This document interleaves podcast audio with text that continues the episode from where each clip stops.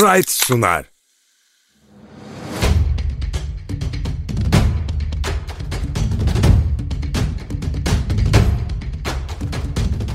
Top yalan söylemez.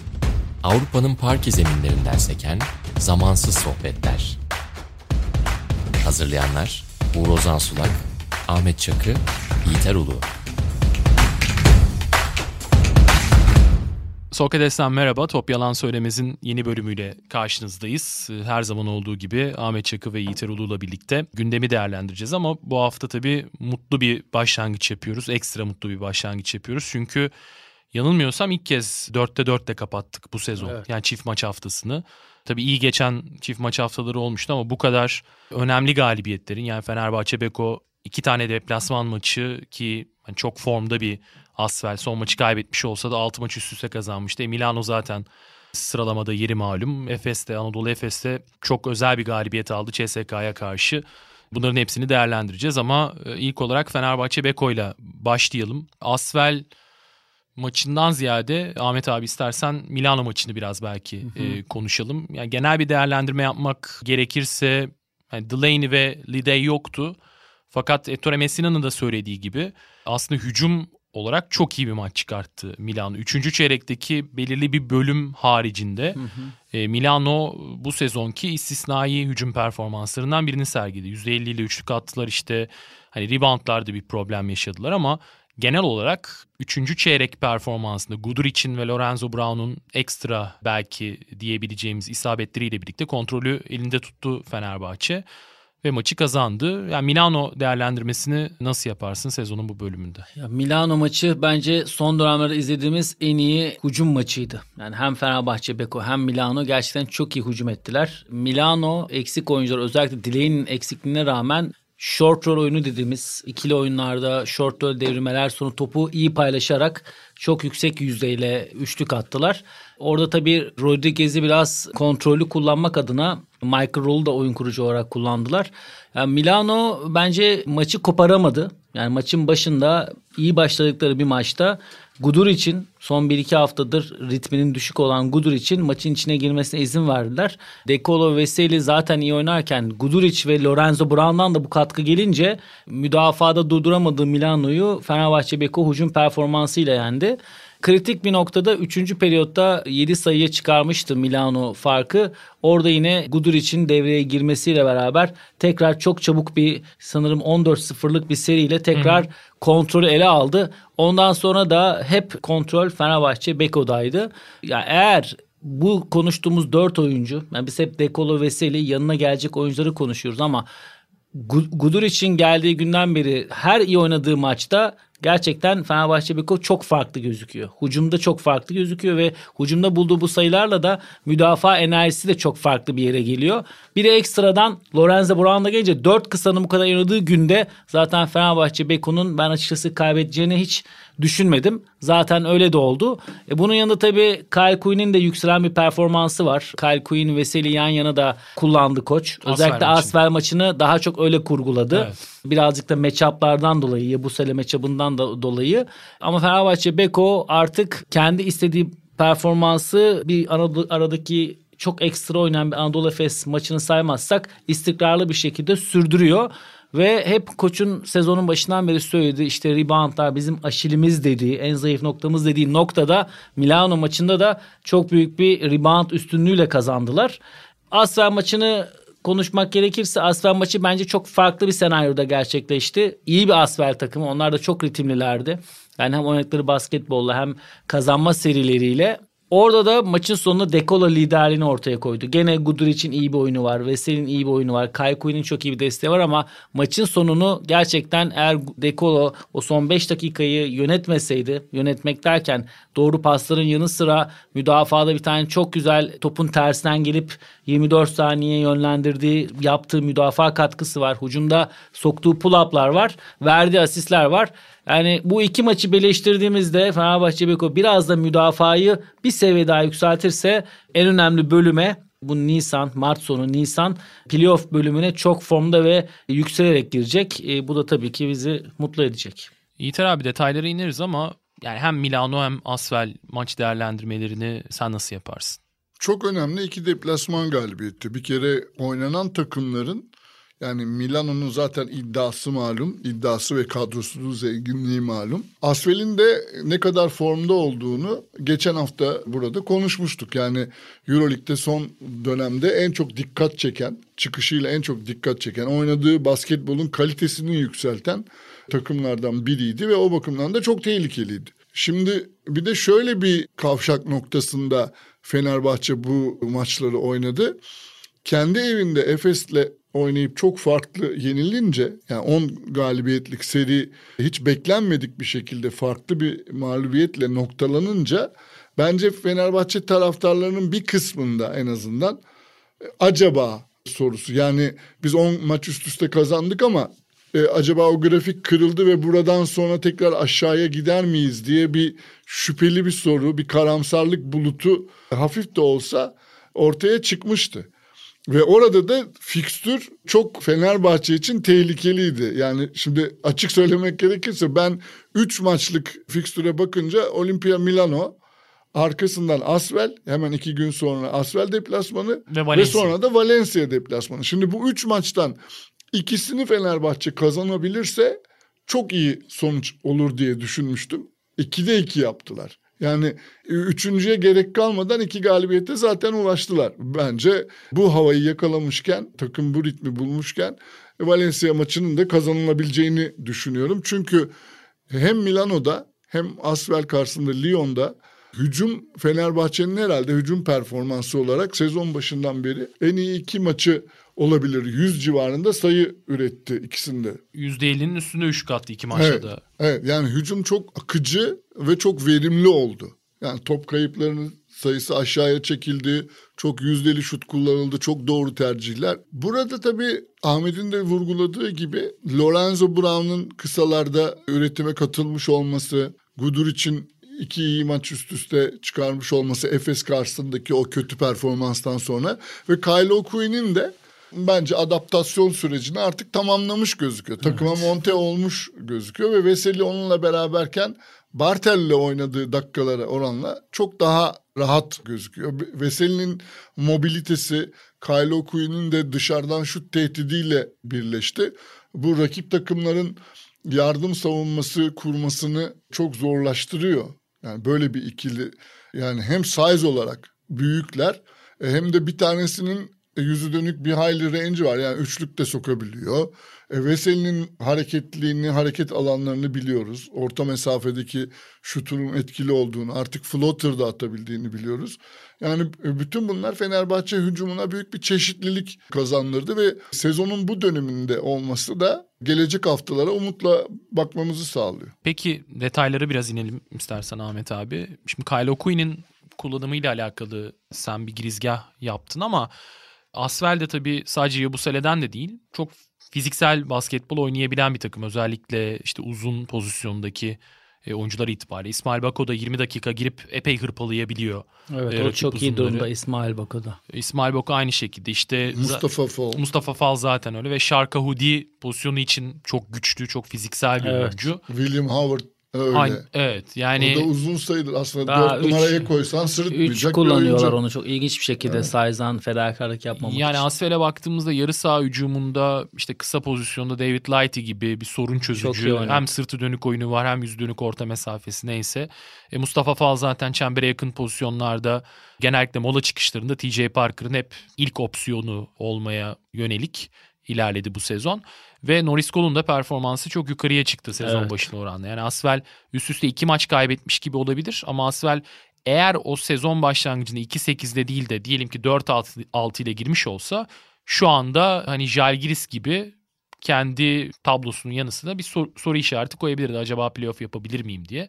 Fenerbahçe'nin bu iki maçtaki kurgusuna baktığımızda ileriye dönük ihtimalleri bir önceki programda konuşmuştuk. Yani acaba Kokoşkov işte iki uzunla oynayabilir mi? Ya da uzun vadeli bakıldığında biraz daha beşi kısaltıp Pierre'i dörde koyabilir Hı-hı. mi diye.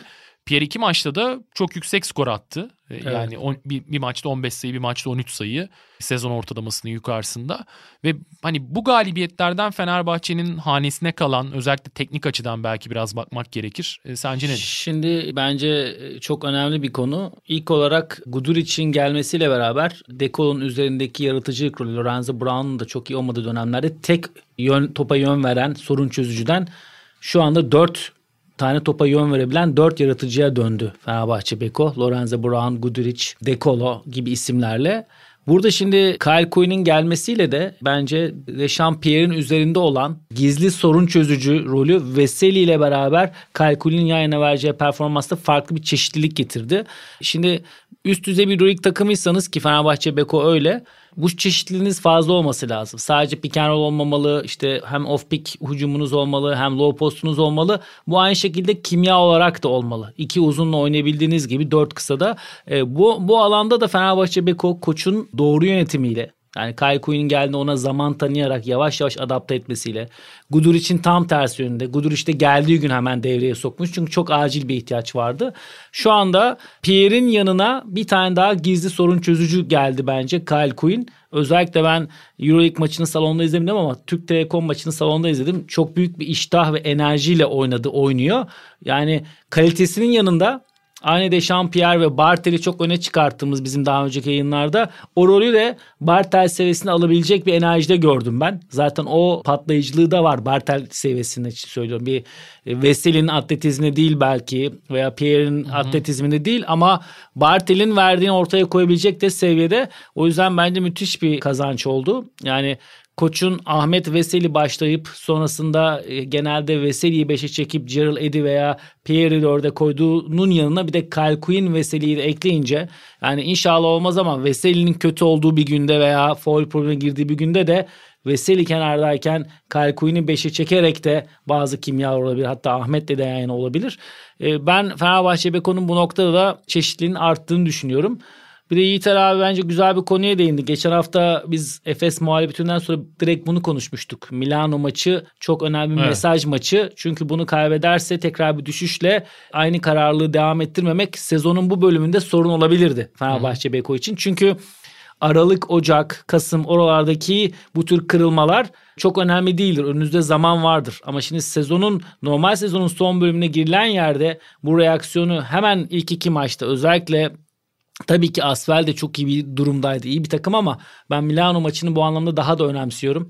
Direkt Final Four adayı bir takımı gidip e, gelip Fenerbahçe Beko'yu burada çok net kazan yenmiş bir takımı gidip kendi evinde net bir basketbolla yenmek o mesaj kazanılmak kadar önemli bence. Bu noktada da çok önemli bir atım attı Fenerbahçe Beko. Sprite sunar. Sprite'la net cevaplar bölümümüze geçelim. Geçen hafta ve gelecek haftayla alakalı size birer soru yönelteceğim. Geçen haftaya yönelik sizce haftanın sürprizi hangisiydi? Bence net bir şekilde kim ki Real Madrid maçı haftanın sürpriziydi. Yiğiter abi sen katılıyor musun? Evet yani herhalde başka bir şey söyleyemeyiz. Ben, Yani sezonluk galibiyetini se- aldı. Sezonun, Kim- sezonun sürprizi bile denilebilir yani bu kadar açık. Gerçi Alba Berlin maçında da hep öndeler dedim ben gene kazanacaklar ama sonunda 20'lik oldular.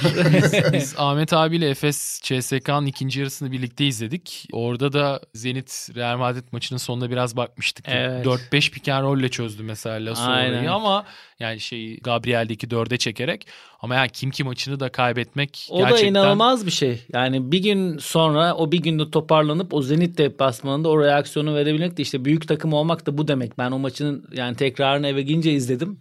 Ee, orada onu düşündüm. Yani hem Pablo Lasso hem şey yani bir de vücut dillerine baktığımda hani bizde Türkiye'de çok vardır ya böyle bir mağlubiyet anında yerin dibine girersin.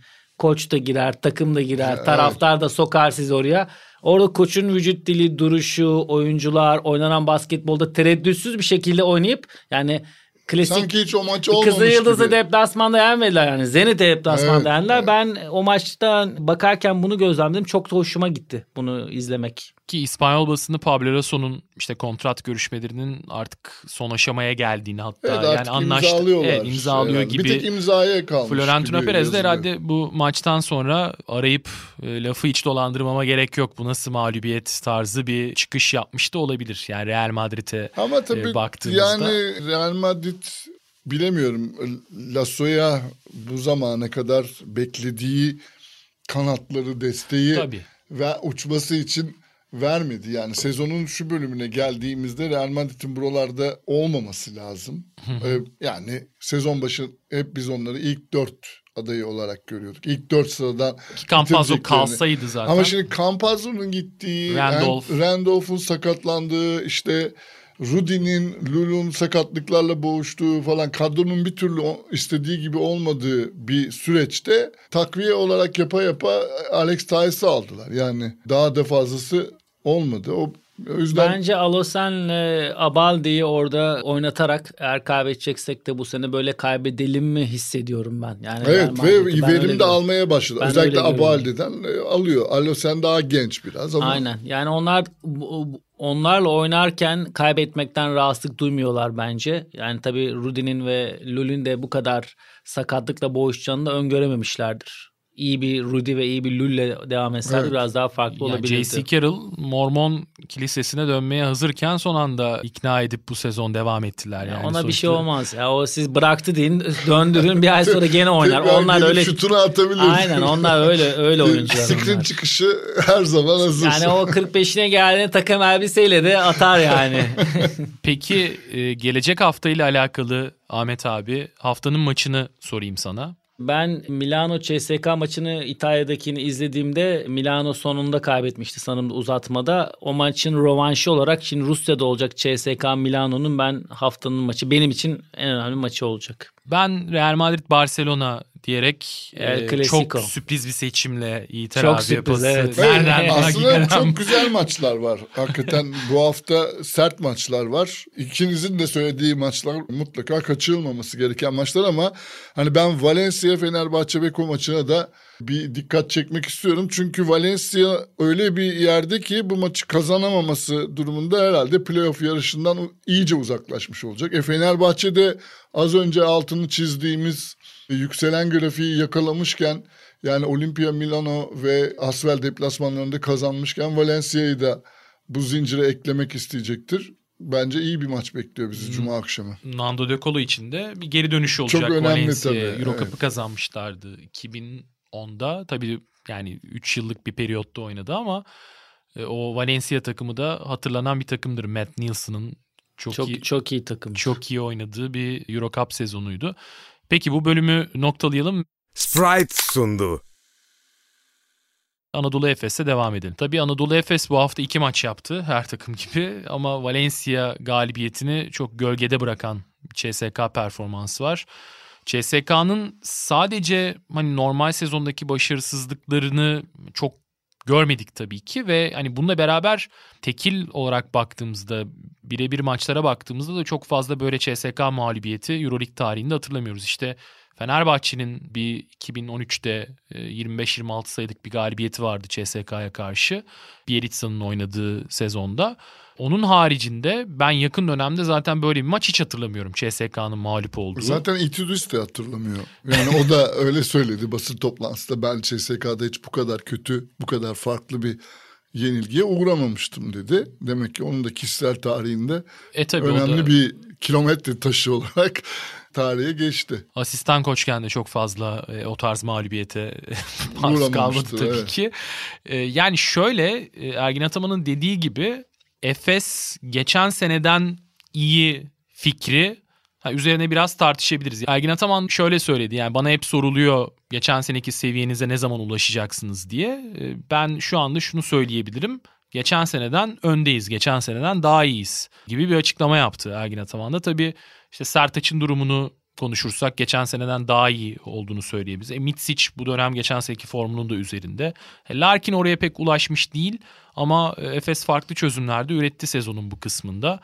Ya CSK galibiyetini tabii konuşarak başlayalım ve Efes şu anda e, sanki Euroleague şampiyonluğu için birinci sırada olmasa da mevcut form grafiği ve tavan konuşulduğunda hücum performansı işte yetenek tavanı her neyse bir ya da iki favoriden biri gibi gözüküyor.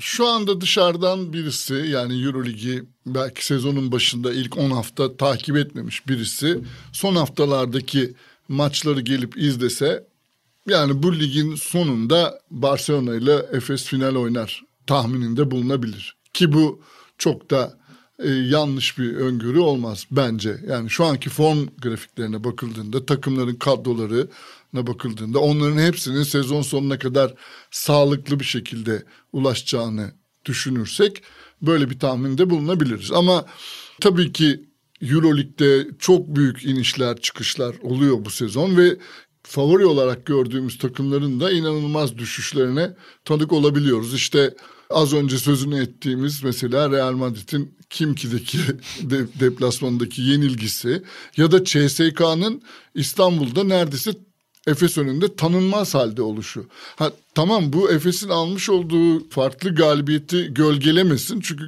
gerçekten o gün geçen sene alıştığımız, geçen sene görmeye alıştığımız o çok akıcı hücumu tekrar parkenin üzerine getiren son derece arzulu, bütün silindirleri, bütün dişleri birbiriyle uyum içerisinde olan çok üretken bir takım vardı. Ve zaten bu skora da yansıdı. İlginç olan şey şu hani maçın başında bunu konuşmuşlar mıdır? Koç bilmiyorum ama hani soyunma odasında biz orada 35 ile yenilmiştik. Hani bugün çıkalım öyle bir oynayalım ki 36 ile kazanalım ve ikili avarajda Ama üstünü maçın alalım. 10. dakikasına itibaren Ergin Ataman'da direkt vardı. Onu ben Evet. gördüm. 10. Yani- başında bilmiyorum ama 10. dakikadan itibaren Bence geç söyledin abi. Bence yani ilk hücumdan itibaren vardı bu fikir. O zaman Ay, soyunma ay. odasında Ya da ben, ben kendi hisse- hissettiğimi söyleyeyim. 20 oldu zaten birinci periyotun sonunda. 20 olunca Ergin Ataman'ın kafasında o maçı 35 ve üstünde e, kazanmak vardı. Ben öyle hissettim vücut, vücut dilinden. Tabii bize oyunun sonunda bu heyecanı yaşatmış olması bile bence çok güzel. Çünkü Avrupa basketbolunda çok sık görülen bir şey değil. Yani bir takımın daha önce 35 ile yenilmiş olduğu rakibine gelip de 36 fark atması, rövanşı öyle alması herhalde tarihe geçecek bir olay olurdu. Bir- Ama kenarından dönüldü. Bir Efes Paf Bologna maçı varmış galiba. Aa, abi ne değil de oldu? team, team sistem. Team sistem yani şey, Bologna. 20, Bir daha 27 sayıyla Efes İstanbul'da Abdi kazanmıştı. Koraç Kupası'nda. Onun rövanşında Bologna bir ara farkı 25'lere kadar getirdi ama sonrasında o Olmadı, maç evet. 11 ile falan e, bitmişti. Hatta Evet, evet. Efes yani o 20'li farkları kapatıp bir ara eşitliğe kadar bile gelmişti. Koraç Kupası'nın Koraç kazanıldığı Kupası'nın sene. kazanıldığı ben çok sene. net Dok- hatırlıyorum. 96. İki maçı da. Yok 96 zaten senesi. ben şöyle Ahmet abiyle maç çıkışı konuşurken e, Ahmet abi söylemişti. Ben benim de aklımda orada kalmış. Yoksa direkt hani referans verebileceğim ne bir tarih ne bir maç benim yaştan itibaren. Aslında hani geçmişe hani bakıyoruz tabii ki ama yani benim öyle aklıma gelecek bir maç değildi. Ahmet abi söylemese e, şey olmazdı yani bende canlanmazdı. Ben işte Sinan Erdem'den hareket ederek şey söyledim yani ben en son böyle bir ilk yarı Türkiye Slovenya maçında hatırlıyorum. Evet, Dünya Şampiyonası Dünya Şampiyonu. 2010. Sinan Erdem'de çünkü hani birçok tabii güzel maç oynandı bizim için e, yapıldığı günden bu yana. Ama bu kadar dominant rakibi de düşündüğümüzde, rakibin de kalibresini düşündüğümüzde e, çok fazla yok. Yani o Slovenya maçı da bir sonuçta artık son aşamasıydı. Bir çeyrek final maçıydı Dünya Şampiyonası'nda. Peki Yiğiter abi Yani Efes böyle oynarsa tabii ki bu dediğimiz gibi geçen yılın seviyesi oldu. Geçen yılki seviyeye ulaşmış oldular. Yenemeyeceği hiçbir takım olmadığını görüyoruz. Daha önce Fenerbahçe Beko önünde Ataşehir'de almış oldukları galibiyet de çok etkileyiciydi. Tamam belki CSK'ya istedikleri 36 farkı e, yapamadılar maçın sonunda ama hani kıyısından dönülmesi bile Final Four için bence müthiş bir mesaj oldu. Ahmet abi şuraya biraz e, geçmek istiyorum. Yani ge- geçmiş programlarda Efes'in hani neyi farklı yapma potansiyeline sahip olduğuna dair konuşmuştuk. Yani işte top yönlendiricilerin fazla oluşu, skor katkısının farklı oyunculardan alınabilmesi vesaire. Ama şimdi uygulama kısmını sezon başında göremezken sonuçta sakatlıklar, işte Covid problemleri, takımın fiziksel olarak hazır olmaması, Larkin'in ameliyat olup çift ameliyat olup buraya gelmesi vesaire derken artık sahada da fiilen de hani bu ihtimaller yapılmaya başlandı.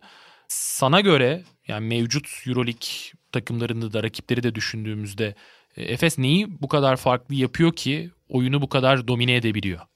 Ya şimdi Anadolu Efes'e baktığımızda en önemli silahı iyi bir kimyada, herkesin onu iyi kabul ettiği bir kimyada e, topa yön veren kısalarının e, hem skor atması hem de etrafına yaratması.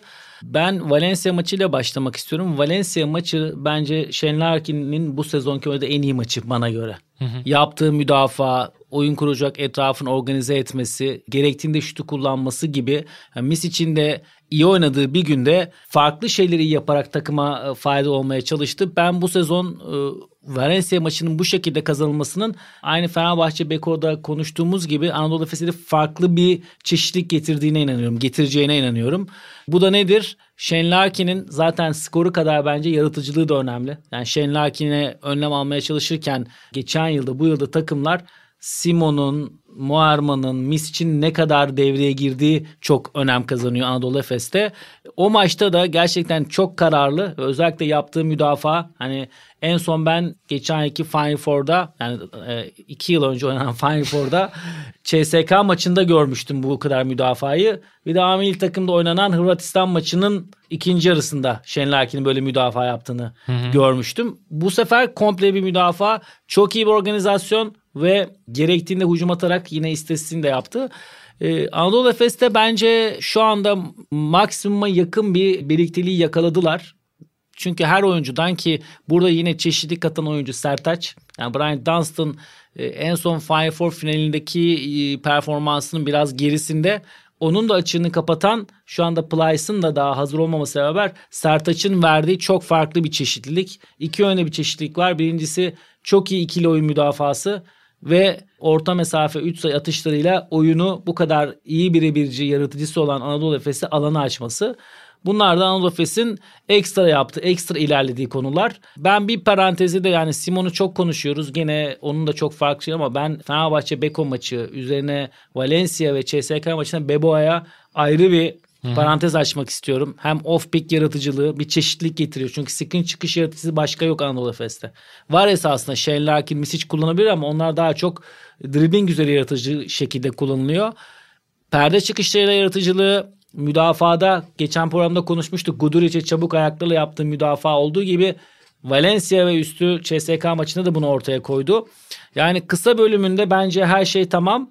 Önemli olan şu ki bunu bu son birkaç maçta gösteriyorlar. Bir oyuncu daha iyi günündeyse Fenerbahçe'deki Beko maçındaki Misic, Valencia maçındaki Misic'in yanına Shane Larkin'in tamamlayıcı diğer yönlere odaklanması. Simon zaten her zaman aynı. Beboa'nın bu çok önemli.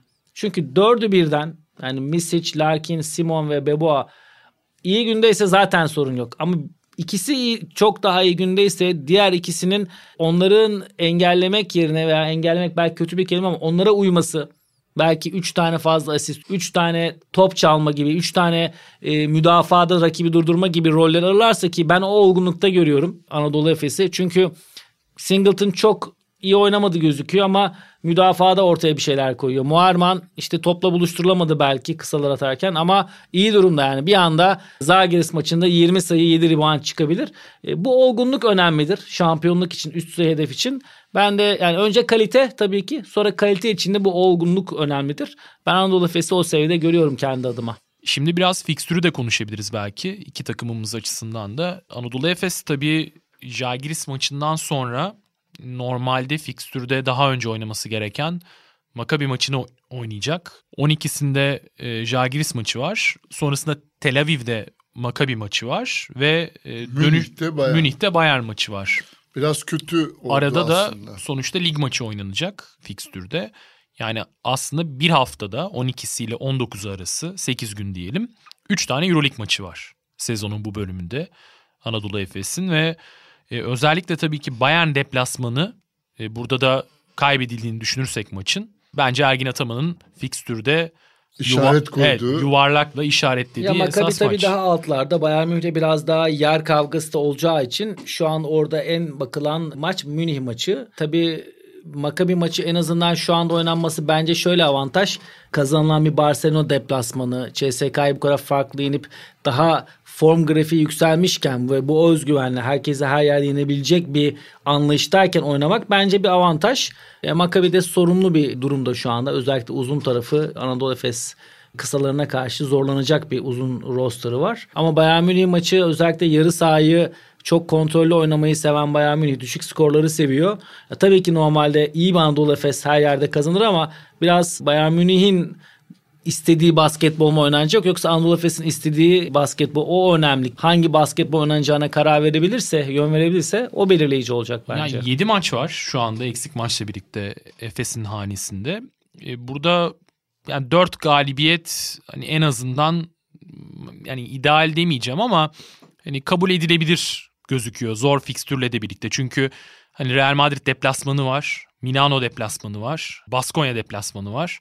Hani Efes bu 7 maçın hepsini de kazanabilecek durumda şu anda Evet. baktığınızda ama Aynen. hani fikstür biraz zorlaştığı için Bayern deplasmanını da buraya katarsak e Maccabi'de ne olursa olsun deplasman Bir çok de fazla son, deplasman Bir de son maçı var. 3 maça girildiğinde tam böyle playoff'a girme girmeme yer belirleme belli olduğu için gerçekten her maç zor oluyor. Ya Žalgiris ve içeride Panathinaikos maçları zaten Efes'in ciddi anlamda favori çıkacağı maçlar. Mevcut. Zaten başka iç saha maçı İç saha maçı yok. Yani 7 Aynen. maçın sadece Beşi. ikisinin iç saha olması biraz aslında yani şunun için Efes içeride dışarıda herkesle oynayabiliyor ve herkesi yenebildiğini de gösterdi. Üstüne üstlük bu sene yani zaten seyircisiz olduğu için deplasmanlar pek deplasman gibi değil. Yani çoğu zaman deplasman takımları öyle büyük bir baskı altında olmuyorlar. Belki bunun istisnaları oldu. Sezon başında Efes'in özellikle e, taraftarla oynamış olduğu, seyircinin alınmış olduğu Zalgiris deplasmanı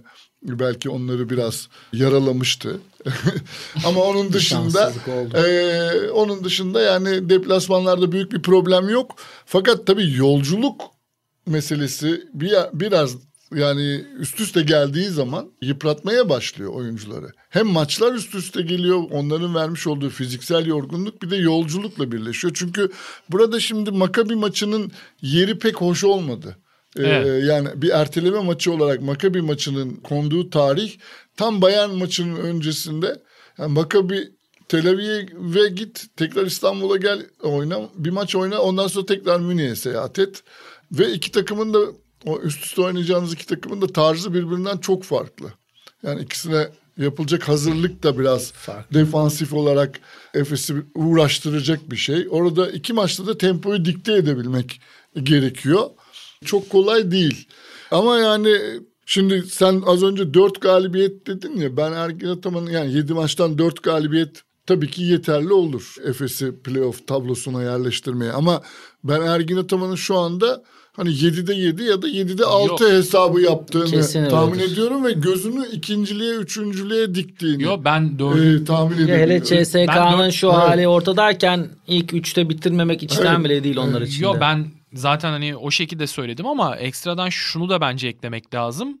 Efes 4 galibiyetle dahi ilk dörtte olabilir. Ha, Ya onu çünkü çünkü şöyle hani Real düşüşte Real- Bayern'i gidip Efes'i yenerse em- Bayern'i de tabii. altına alabilir. Bence 4 galibiyet şöyle. Bayern maçı o 4 galibiyetten biri olup ikili averajı alırsa Efes ilk 4'te olabilir. Olma ihtimali hatta yüksek. Ha fikstüre baktığınızda şu aşamada öyle direkt 6 galibiyet 7 galibiyet bence yazmak ekstra iyimser olabilir. Ama Efes'in mevcut formu da yani Barcelona'yı sonuçta dışarıda yendi. Diğer maçların hani nasıl kazanıldığı ortada. Ha 7'de 7 tabii ki bir koç olarak bir baş antrenör takımıyla konuşurken ya da organizasyon içindeki herhangi birinin he- hedefi budur. Yani Ama fikstürün zor oldu. 7 maçın 5'inin deplasman olduğu ve 7 burada maçın 5'inin deplasman olduğu 3 deplasmanı sayayım size. Bayern, Real ve Milano. Milano, evet. Yani Ben hem şu Anadolu çekiştiğiniz, yarıştığınız sizinle aşağı yukarı aynı puanda olan 3 takımla da gidip deplasmanda oynayacaksınız. İşte orası Ben hem biraz... Anadolu Efes'in hem Fenerbahçe Beko'nun ilk dörtte bitireceğini düşünüyorum. Hmm, bu bence Ben id- kendi iddialı bir yani Evet biz bir tanesini... net bir şekilde söylemek gerekirse. Buradan Fenerbahçe'nin fikstürüne de bakıp öyle kapatalım. Valencia maçından sonra Žalgiris içeride, Olympiakos dışarıda, Bayern dışarıda, Barcelona ve Real Madrid'de kapanış olarak iki maç 33. ve 34. maç. içeride oynanacak maçlar.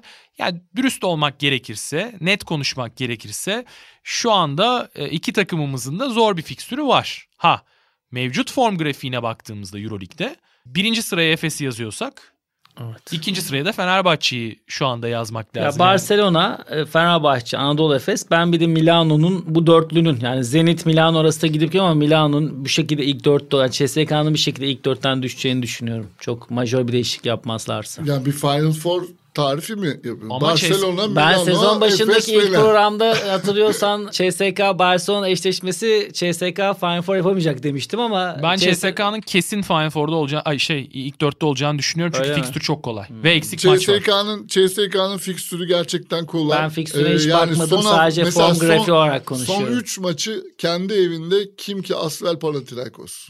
Yani onların hakikaten bir Hmm. fikstür bir avantajı, avantajı var ama ama ben- ama şöyle bir durumda var. CSK'nın form grafiği ilk dörde girse bile yani CSK ilk dörtte bitirse bile normal Elenme sezonu ihtimali. hani form grafiği bize playoff için pek ışık vermiyor. Bence Ee, işte o yani- orasını hedeflemek lazım. Yani şöyle CSK diyelim ki ikinci bitirdi ya da üçüncü bitirdi neyse. Ha burada tabii ki Euroleague'de rakip seçmek yani durumu maalesef kolay değil evet. Ha, kolay değil ama geçmişte yapıldı. Yunan takımlarının çok fazla kez ya da İspanyol takımları çok fazla kez bunu yaptığını gördük. Hatırlıyoruz yani. Ha, biz bunu yapalım buna teşvik edelim demiyorum ama CSK ile eğer yukarıda olan bir CSK ile aşağıdan mesela Fenerbahçe Beko eşleşirse El, eleme ihtimali ve yüksek. iki, ilk iki maç işte deplasmanda olacak. Tabii oradaki regülasyon nasıl olacak o da bir ayrı konu. Yani şu anda Evet, bir takım açıklamalar yapıldı ama Yani- yani yani playoff için dün itibariyle işte 8 tane kadrosunda 8 kişi pozitif çıkarsa hükmen mağlup sayılacak ne olursa olsun diye. yani şunu seyirci için ben hani biraz Ber- Bertem Biraz Özer'le- biraz ülkelere göre değişiyor ve yumuşatılıyor. Yani eğer Final Four öncesinde playoff'ta CSK seyircili oynayacak ve onun rakibi seyircisiz oynayacaksa yani bu bence açıklanabilir bir durum değil ayrı konu. Ha Ya Moskova'da zamana kadar- inanılmaz ateşli bir izleyici mi var? Yok. Ya şimdi bir Türk takımının CSK ile eşleştiğinde eğer seyirci de olacaksa Türk takımları direkt artıya Evet. geçer. İkisi birden çok büyük artıya O yüzden geçer yani, yukarıdan CS ben açıkçası Bayern'e karşı Efes'in ikili averajı alıp mevcut üçlüyü tamamlayacağını düşünüyorum. Ama Milano aşağıda olabilir biraz daha. Yani üçüncü değil de dördüncü olabilir. Ama bence Barcelona, CSK, Milano, Efes olacak ilk dört. Benim tahminim bu. Fikstüre baktığımızda. Peki geçen hafta galiba evet konuşmadık da sanırım e, aramızda e, programa yansımamış bir şey olabilir. 1-8 eşleşmesinde sizce Barcelona Real Madrid ihtimali var mı?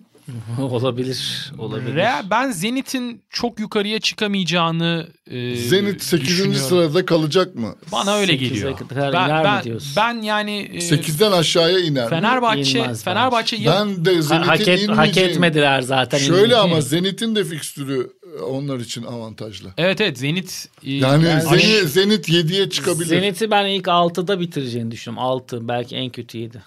ya Bayern kolay fiksürü galibiyetlerle geçti. Geçmesine de çok zor kazanarak geçti bu maçları. Wade Baldwin işte son iki maçta çok ekstra iki Evet, performans. yani 54 sayı attı iki Red maç. Star'la Panathinaikos'u kaybettiler maçları kazandılar yani. Yani Bayern'in öyle bir özelliği var. Kazanmayı biliyorlar. korkmuyorlar. Bayern evet. yani 18-10'la geçti ki 18-10'la 28 maçı geçen bir takımın ilk 4 hedefinin baki olması ya da ben ilk 4'ü alırım diye düşünmesi çok makul normal şartlarda ama öyle bir sezon oluyor ki işte Çok yakın 8. takımlar. takım da çok yakın ve Bayern buradan sonra zor bir fikstüre giriyor. Ben buradan sonra Bayern'in işte NBA hesabıyla konuşursak 6 maçta hani 3 galibiyet belki alacağını düşünüyorum. Çünkü Bayern mesela Baskonya deplasman çok zor maç. Sonra Efes'le. Sonra Efes içeride, Valencia deplasman, Fenerbahçe içeride, Žalgiris içeride, Barcelona deplasman. zor bir fikstür. Çok zor fikstür. Ki önceki bölümde dediğim gibi hani Bayern çok tatmin edici bir oyun ortaya koysaydı hani farklı konuşabilirdik ama ben Bayern'in aşağı ineceğini Fenerbahçe'nin CSK galibiyeti çok kritikti. Evet. CSK'yı kazanmaları onların o büyük bir kırılma yaşamalarını engelledi. ya sözün özü bence Efes Bayern'i geçer. İlk dörtte de hani oradaki maçlara göre konuşuruz ama dilerim tabii Fenerbahçe Beko'da Ahmet abinin yaptığı tahmindeki gibi ilk dördü tamamlayan diğer takım olur. Ama ben iki takımın da ilk altıda olacağını düşünüyorum diyerek burada noktayı koyayım. Parantezi kapattır. Kapatayım. Programı da kapatalım. Biraz süreyi açtık. Teşekkür edelim bizi dinlediğiniz için. Gelecek hafta tekrar görüşmek dileğiyle. Hoşçakalın. Sprite sundu.